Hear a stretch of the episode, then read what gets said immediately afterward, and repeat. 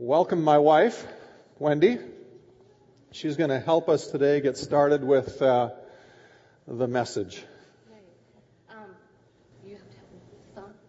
It's on. Um, I'll just move it. although, all, those of you that have um, uh, uh, a wariness of Hallmark commercials, you might want to leave now.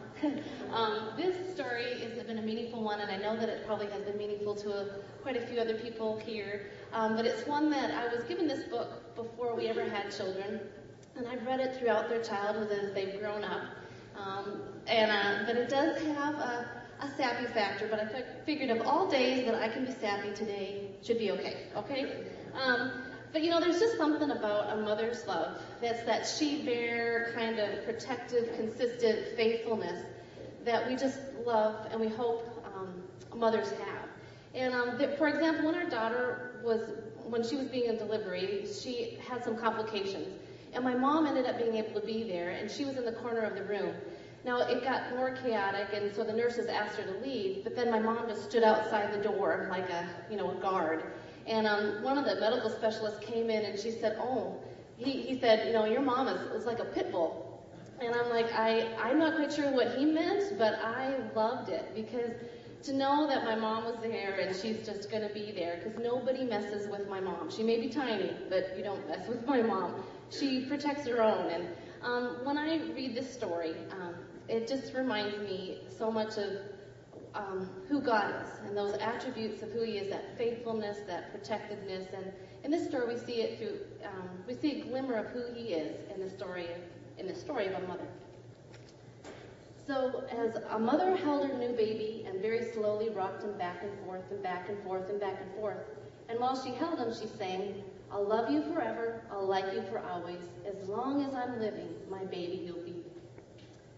The baby grew and he grew and he grew, and he grew until he was two years old, and he ran all around the house. He pulled all the books off the shelves, he pulled all the food out of the refrigerator, and he took his mother's watch and he flushed it down the toilet.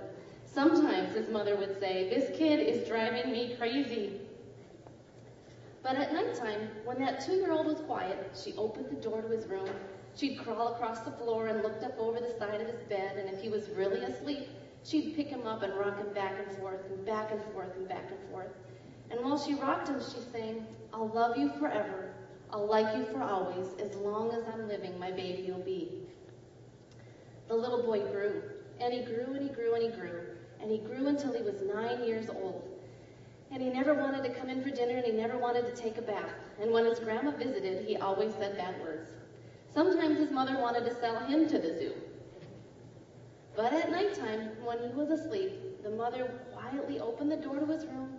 She'd crawl across the floor and look up over the side of the bed, and if he was really asleep, she'd pick up that nine-year-old boy and she'd rock him back and forth and back and forth and back and forth. And while she rocked him, she sang, I'll love you forever, I'll like you for always. As long as I'm living, my baby you'll be. The boy grew, and he grew and he grew, and he grew until he was a teenager. He had strange clothes, and he wore strange, strange, and he had strange friends, and he listened to some strange music. And sometimes the mother felt like she was in a zoo. But at nighttime, when that teenager was asleep, the mother opened the door to his room and crawled across the floor and looked up over the side of the bed. And if he was really asleep, she'd pick up that great big boy and rock him back and forth and back and forth and back and forth. And while she rocked him, she sang, I'll love you forever. I'll like you for always. As long as I'm living, my baby will be. So that teenager grew, and he grew and he grew, and he grew until he was a grown up man. And he left home and he got a house across town. And but sometimes on dark nights, the mother got into her car and she drove across town. And if all the lights in her son's house were out, she'd open his bedroom window and crawl across the floor and look up over the side of the bed. And if that great big man was really asleep, she picked him up and rocked him back and forth and back and forth and back and forth. And while she rocked him, she sang, I'll love you forever. I'll like you for always. As long as I'm living, my baby you'll be. And when that mother got older, um, she got older and older and older. And one day she called up her son and said, You'd better come and see me because I'm very old. And so her son came to see her. When he came in the door, she tried to sing a song and she sang, I'll love you forever, I'll like you for always. But she couldn't finish because she was too old.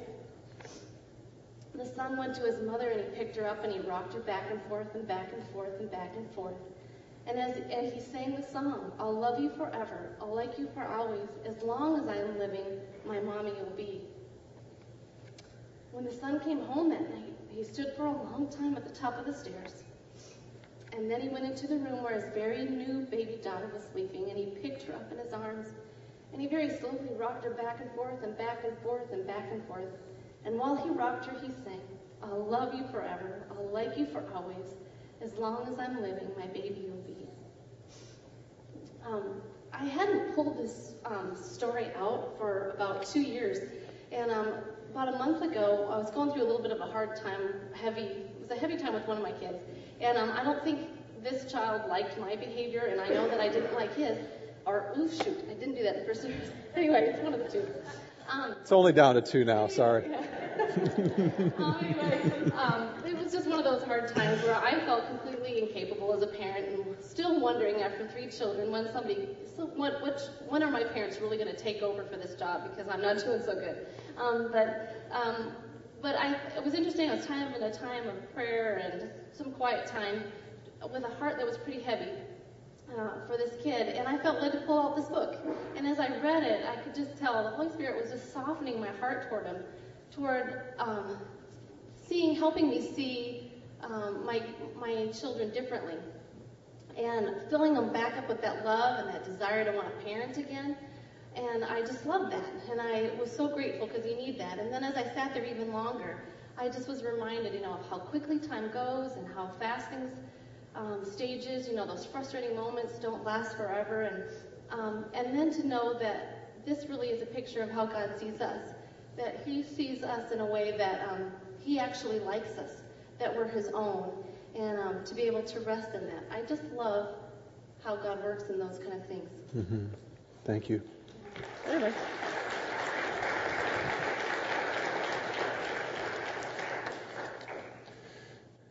You know, I referred to it as a cheesy story the first service, and I was told I shouldn't do that. But I actually had tears the first service, so, you know, cheesy can be okay. So the word this service is sappy. You know, what is it about a sappy story that makes it one of the better selling mom child stories of all time? Isn't it really that all of us, regardless of whether it's a mom and a son, or a son towards a mom, or a dad and a kid, or a friend, or a sibling, isn't it that really all of us just long for this lifelong friendship of unconditional love that's just going to always be there? And you know, we've got this phrase in our society today I love you, but I'm not sure I like you right now. Wouldn't it be nice to just have someone in our life that we knew for sure loved us and liked us? For the rest of our life. Well, today we're going to talk just a little bit about that. We're in a series called Best, or uh, not sorry, Better Now. And we're talking about the fact that it's better now that Jesus is actually gone from the earth, that he's not here, that he sent his Spirit to us. And what is this thing about following the Spirit of God and understanding his presence with us today to lead us through this journey of life? And today we get to talk about it in the context of this kind of thing? What are the barriers that keep us from having this kind of lifelong, unconditional, wonderful love? What are the barriers from other people? What are the barriers in us that keep us from experiencing that? We're going to use again an illustration that I've used the last two times up here, except this time we have these beautiful props and so I realize there are some of you who are, have not probably been here the last two times I've spoken, so we're just going to review what we spoke, what we talked about the last two times I was up here. For the rest of you, it's just review and enjoy it for a second. We talked about, uh, two times ago, we talked about how God views us in our sin. When we sin against Him, how does He view us? And how are we supposed to respond to Him? What does that look like? And we talked about the fact that Jesus came to this earth to die on a cross so that we would be perfectly forgiven. Completely and perfectly forgiven. And we always view ourselves in sin as being full of rags, and we always think that God views us as torn up and not worthy, and this is a great interview outfit, isn't it? as somebody who would not be worthy of hiring. And yet, when we're forgiven, the Bible uses words like, we are the righteousness of Jesus Christ. We have right standing with Him. Not because of anything we have done, but because of His grace. That He views us as right standing. There's a biblical word as well used, justified. That He views us as completely justified. It's a legal term that means all of our guilt, all of our shame, everything is wiped away, wiped clean, gone and that he no longer views us as rags, but he views us like this because the Bible also teaches that God created us what? Not just good, but very good. Not like other people, or not like, not like other things on the earth. We are the pinnacle of his creation. Humankind is the only part of his creation created that was very good, not just good. We were created in his image. And when we receive Christ's forgiveness, He chooses to view us as we were originally created to be. Wonderful. Very good. As pure, as clean. The best version of us that we could possibly ever imagine in the full potential. But we all realize if we live life very long, more than about two seconds, that we actually live back over here, don't we? Even if we've accepted forgiveness, even if we have decided to follow Jesus, we still struggle. Just because he views us that way, we still oftentimes look and feel a little bit more like this.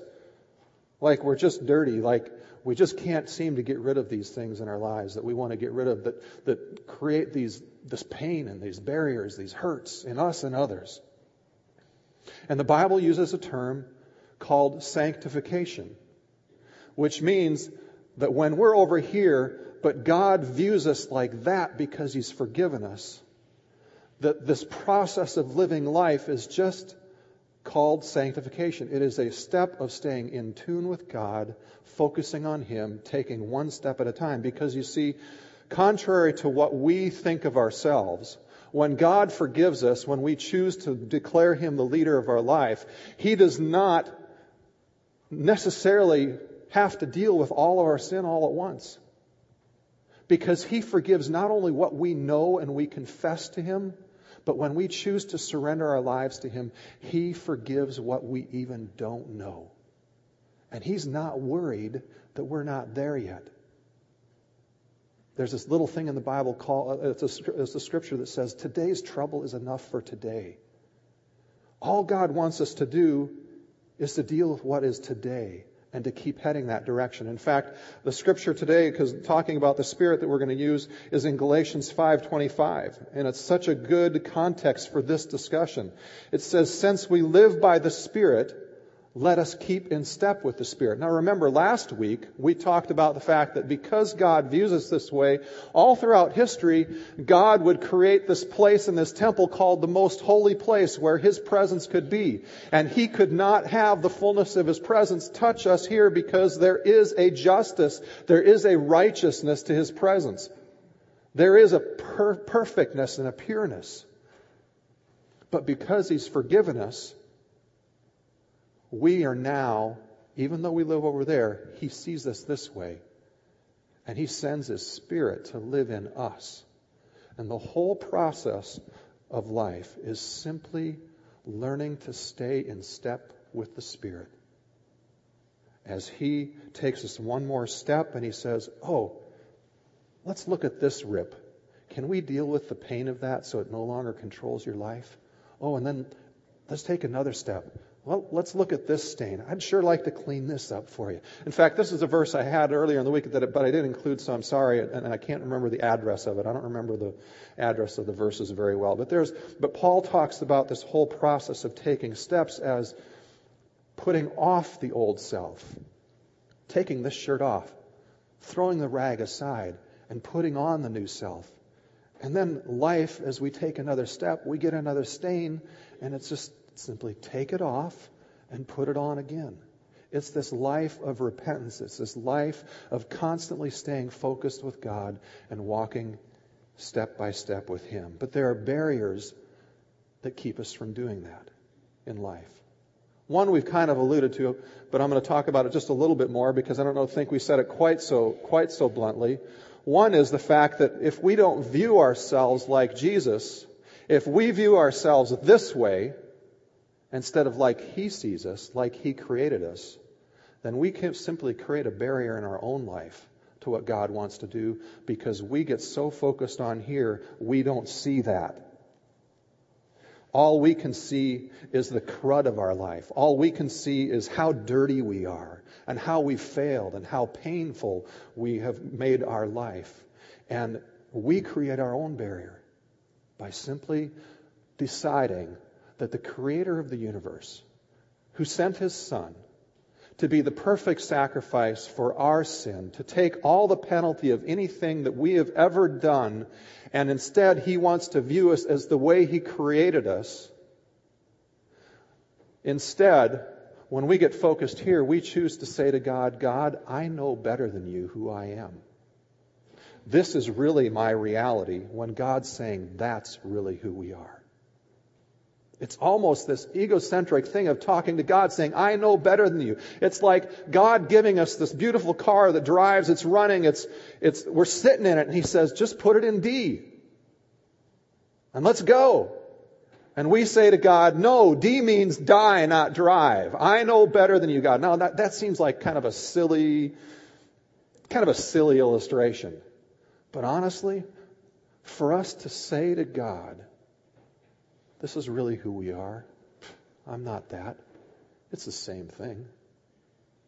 When we don't trust who God says we are. But there's also another um, barrier that we can sometimes put up in our life as well. And we're going to talk more about that today, spend most of our time on that. It's found in the context of John 20.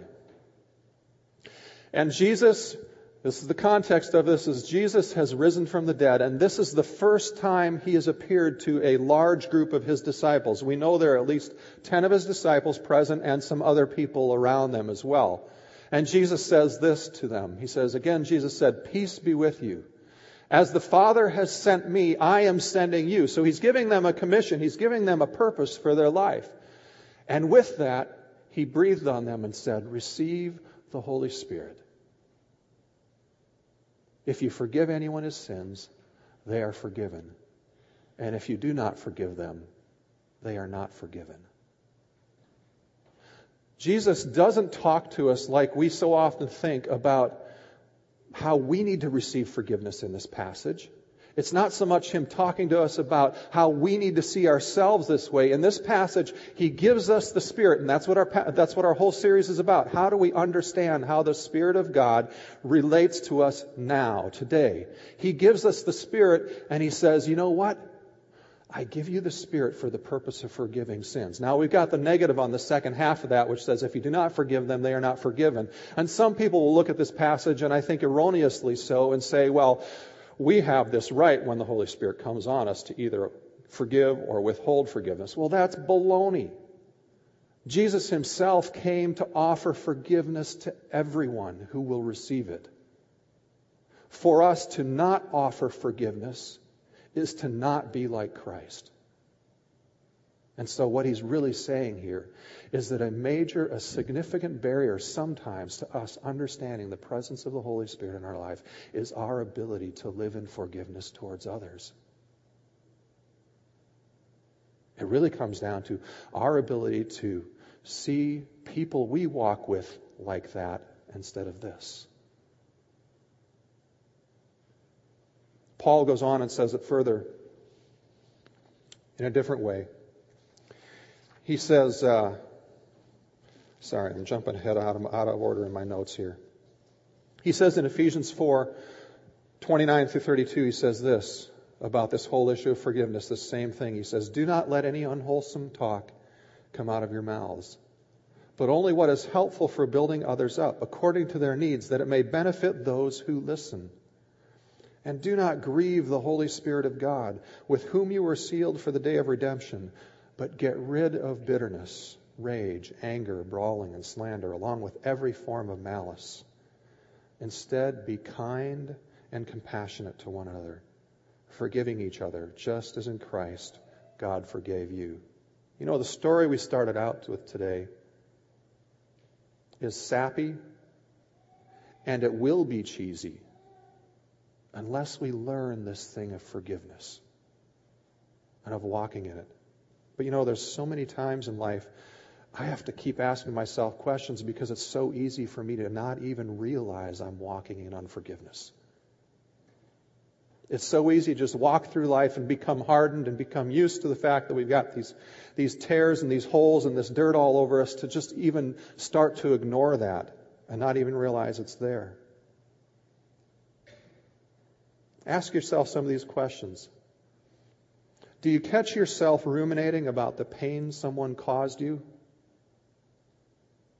You know, honestly, maybe today, even on a Mother's Day, if you didn't have a great relationship with your mother or you don't have a great relationship with your daughter, maybe you even ruminate today about some of those pains that you've experienced.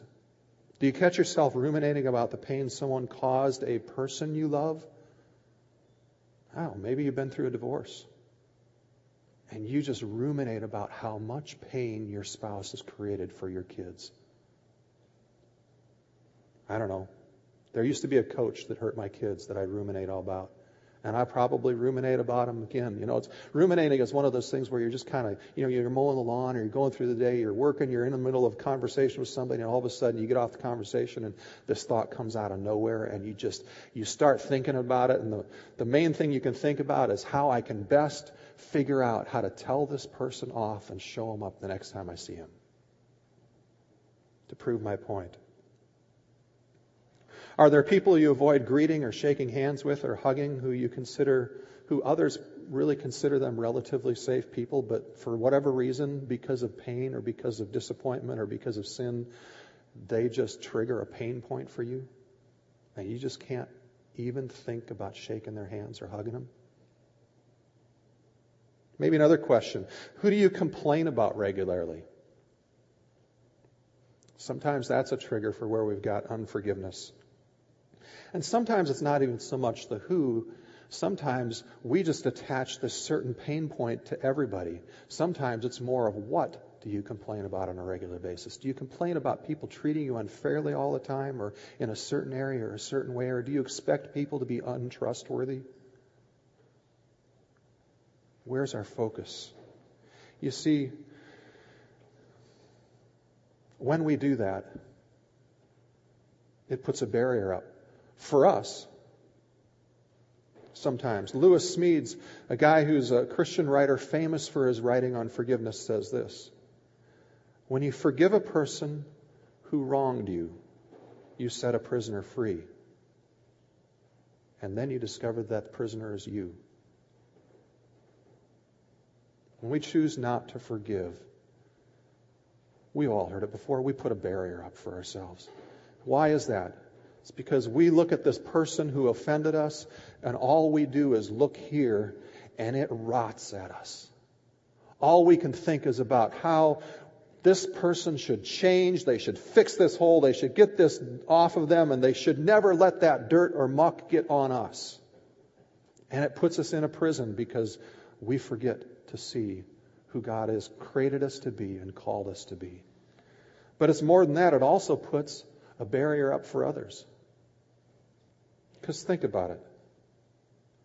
I wish I was spiritual enough.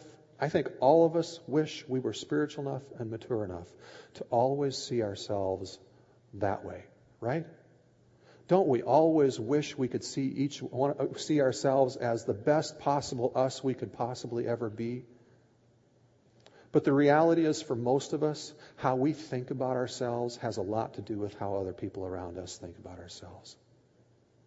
And when we start focusing in bitterness on the pain of another, we just kind of pick the scab of that person. We constantly remind them this hole is here. We constantly tell them, don't spill on yourself. Get this garbage off of you. What are you doing?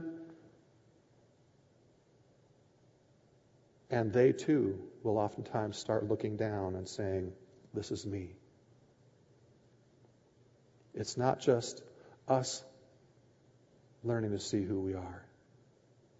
But this life of staying in step with the Spirit is about us helping other people see who they are as well with us.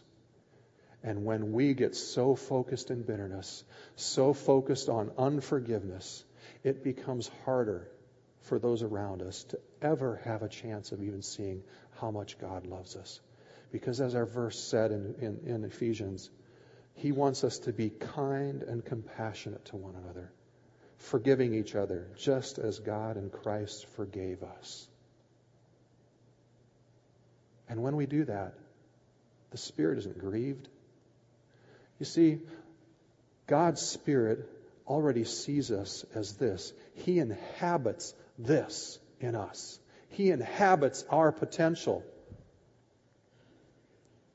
And life is simply about that potential drawing us, pulling us, leading us in this direction. And when we, because of our unforgiveness, take somebody else's eyes off of that, we grieve God's Spirit. And quite frankly, He doesn't move as strongly as we want. You know, I was thinking this last week as I was preparing for this on Friday. I don't know, just this thought just came to me. There was a period in my life in another church where I saw God's Spirit move among people in ways that I, it's come the closest I've ever, I've ever seen it come to what you read in the Bible. People being healed, seeing people with cancer being healed, seeing people come to Christ, seeing people uh, healed of bitterness and, and of issues in their life in such a tremendous way. And I just started asking as I was preparing for this message God, what, what's the difference? Is it just prayer? Do we not pray enough? What's the difference? Well, the reality is we didn't pray any more there than I think anybody prays here at that church. But for some reason, the reputation of that church became we expect people to come with rags. But this is who people are. And we're just going to take one step at a time. We're not expecting people to come and look like that. We expect them to be like this. And you know what? We may never get all the way there.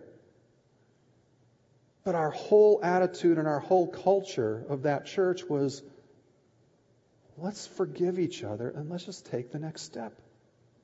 Forgive, take the next step. Expect to forgive repeatedly. And for some reason, in that culture, I think God was more free to move. You see, forgiveness, Paul Boese, a guy who's famous for his quotes, he never really wrote a book, but he's got quotes all over the place. I think he was a botanist or something that's more famous now for his quotes. He said this of forgiveness. He said, Forgiveness does not change the past. It doesn't change the fact that somebody hurt us. It doesn't shame, change the fact that we spilled all over ourselves and shamed ourselves because of sin. All forgiveness does, he says, is enlarge our future. It lets us look at something different. Instead of being myopic and focused on one thing, we change our focus to see the grand thing that God created us for. You know, we could say so much more about forgiveness. You know, we haven't really dealt fully with the idea what if a person isn't repentant? I mean, the invitation of Jesus' passage to us is when we're filled with the Holy Spirit, that it doesn't matter if somebody asks or not. We are to be giving forgiveness whether somebody asks or not. So that's clear. But how do we deal with that relationship? We, we don't have time to deal with that this morning fully. We haven't dealt with what does repentance or what does forgiveness look like and how do we act in a way that is for, is forgiving of another person when this person is completely unsafe to be around. I mean, there are so many issues we could deal with around that topic. We haven't even we don't even have time fully to deal with the idea of what does forgiveness look like when the when the behaviors even if it's not extremely unsafe, are ongoing and we constantly are pricked, constantly hurt, and we're just forced. Maybe we're forced to work with a guy or work with somebody who's just going to constantly hurt us. How do we deal with forgiveness? What does it look like in that setting? There's so many things that we could deal with more. But I want to refer you instead, because this is because I want to move to a close here in a different direction. I want to refer you to, instead to Lewis Smedes' book, S M E D E S. It's called Forgive and Forget. It's one of the best books ever written on forgiveness. If you feel like this morning, to any of those questions, there is an issue in your life that you need to address, or I would encourage you to take those same questions we talked about this week and just reflect on them and ask God, is there an area of unforgiveness that I need to deal with? Not only to free myself, but maybe to free my spouse or my dad or my employer or my friend as well, to see themselves like God sees them. And I want to I want to encourage you to do that. Also, just keep in mind for the future. In June, in June, we're going to be having a renewing your mind class that will deal with some of this stuff as well. An unknown author said this. He said, "Holding resentment is like eating poison." And then waiting for the other person to keel over. It just doesn't make sense, does it? You know, while it's true that unforgiveness creates a barrier for us, it really is true that unforgiveness can create a barrier for those people around us to ever receive God's grace as well. And if we hope to achieve the unconditional love, the sense of joy that brings tears to our eyes from the story we read at first, the only hope of that ever happening is to learn to live forgiveness well. And to close, I want to read a story from Corrie ten Boom. You know, Mother's Day is, is not just about biological mothers. I think two of the greatest mothers of the 20th century were Mother Teresa and Corrie ten Boom, neither of which ever had biological kids or adopted kids You know, we have the opportunity, you saw all the kids here, we have the opportunity to mother people whether you ever have kids or not. Maybe you're even done with your mothering years. You still have the opportunity to mother or father people who need other people to speak into their life and teach them to live well. Corrie ten Boom has a powerful story. It's set in 1947 Corrie had just finished preaching at a church in war torn Germany about how when God forgives our sins, he throws them to the deepest part of the ocean and doesn't remember them anymore. As people were filing out, she says this. She says, and that's when I saw him. Working his way forward against the others, one moment I saw the overcoat and the brown hat in his hand, and the next a flashback of a blue uniform and a visored cap with its skull and crossbones. It came back with a rush. The huge room with its harsh overhead lights, the pathetic pile of dresses and shoes in the middle of the room, the shame of walking naked past this man. I could see my sister's frail form ahead of me, ribs sharp beneath the parchment of her skin. Betsy, how thin you were. You see, Betsy and I, she says, had been arrested for concealing Jews in our home during the Nazi, Nazi, occupation of Holland. And this man who was coming forward had been a guard at Ravensbrück concentration camp where they were sent. She goes on to say, Now he was in front of me, a hand thrust out. And he says, A fine message, Fräulein. How good it is to know that, as you say, all our sins are at the bottom of the sea. And I, who had spoken so glibly of forgiveness, fumbled in my pocketbook rather than take that hand. He would not remember me, of course, I thought. How could he remember one prisoner among thousands of women? But I remembered him. The leather whip swinging from his belt. I was face to face with one of my captors and my blood seemed to freeze. The man went on. He said, You mentioned Ravensbrück in your talk. I was a guard there. And she thought, No, he does not remember me. But he went on. He said, Since that time, I have become a Christian. I know that God has forgiven me for the cruel things I did, but I would like to hear it from your lips as well, Fräulein. And again, the hand came out. Will you forgive me? Corrie says, I stood there, I whose sins had again and again to be forgiven and could not forgive. Betsy had died in that place. Could he erase her slow, terrible death simply for the asking? It could not have been many seconds, but it, that he stood there, hand held out, but to me it seemed like an eternity as I wrestled with the most difficult thing I ever had to do. For I had to do it, she says. I knew I had to do it. The message that God forgives has a prior condition that we forgive those who have injured us. If you do not forgive men their trespasses, Jesus says, neither will your Father in heaven forgive your trespasses. So she goes on to say, I knew it not only as a commandment of God, but as a daily experience. Because since the war had ended, I had had a home in Holland for victims of Nazi brutality. Those who were able to forgive their former captors, their former enemies, were able also to return to the outside world and rebuild their lives, no matter what the physical scars. But those who nursed their bitterness remained invalids. It was as simple and as horrible as that. And still, I stood there with a coldness clutching my heart. But forgiveness is not an emotion. I knew that too. Forgiveness is an act of the will, and the will can function regardless of the temperature of the heart. So Corrie prays, Help! I can lift my hand. I can do that much. Lord, you supply the feeling. And so woodenly, mechanically, she says, I thrust my hand into the one stretched out to me. And as I did, an incredible thing took place. The current started in my shoulder, raced down my arm, sprang into the joined hands, and then his healing warmth seemed to flood the whole place, bringing tears to my eyes. And she said, I forgive you, brother, with all my heart. For a long moment, she says, we grasped each other's hands, the former guard and the former prisoner.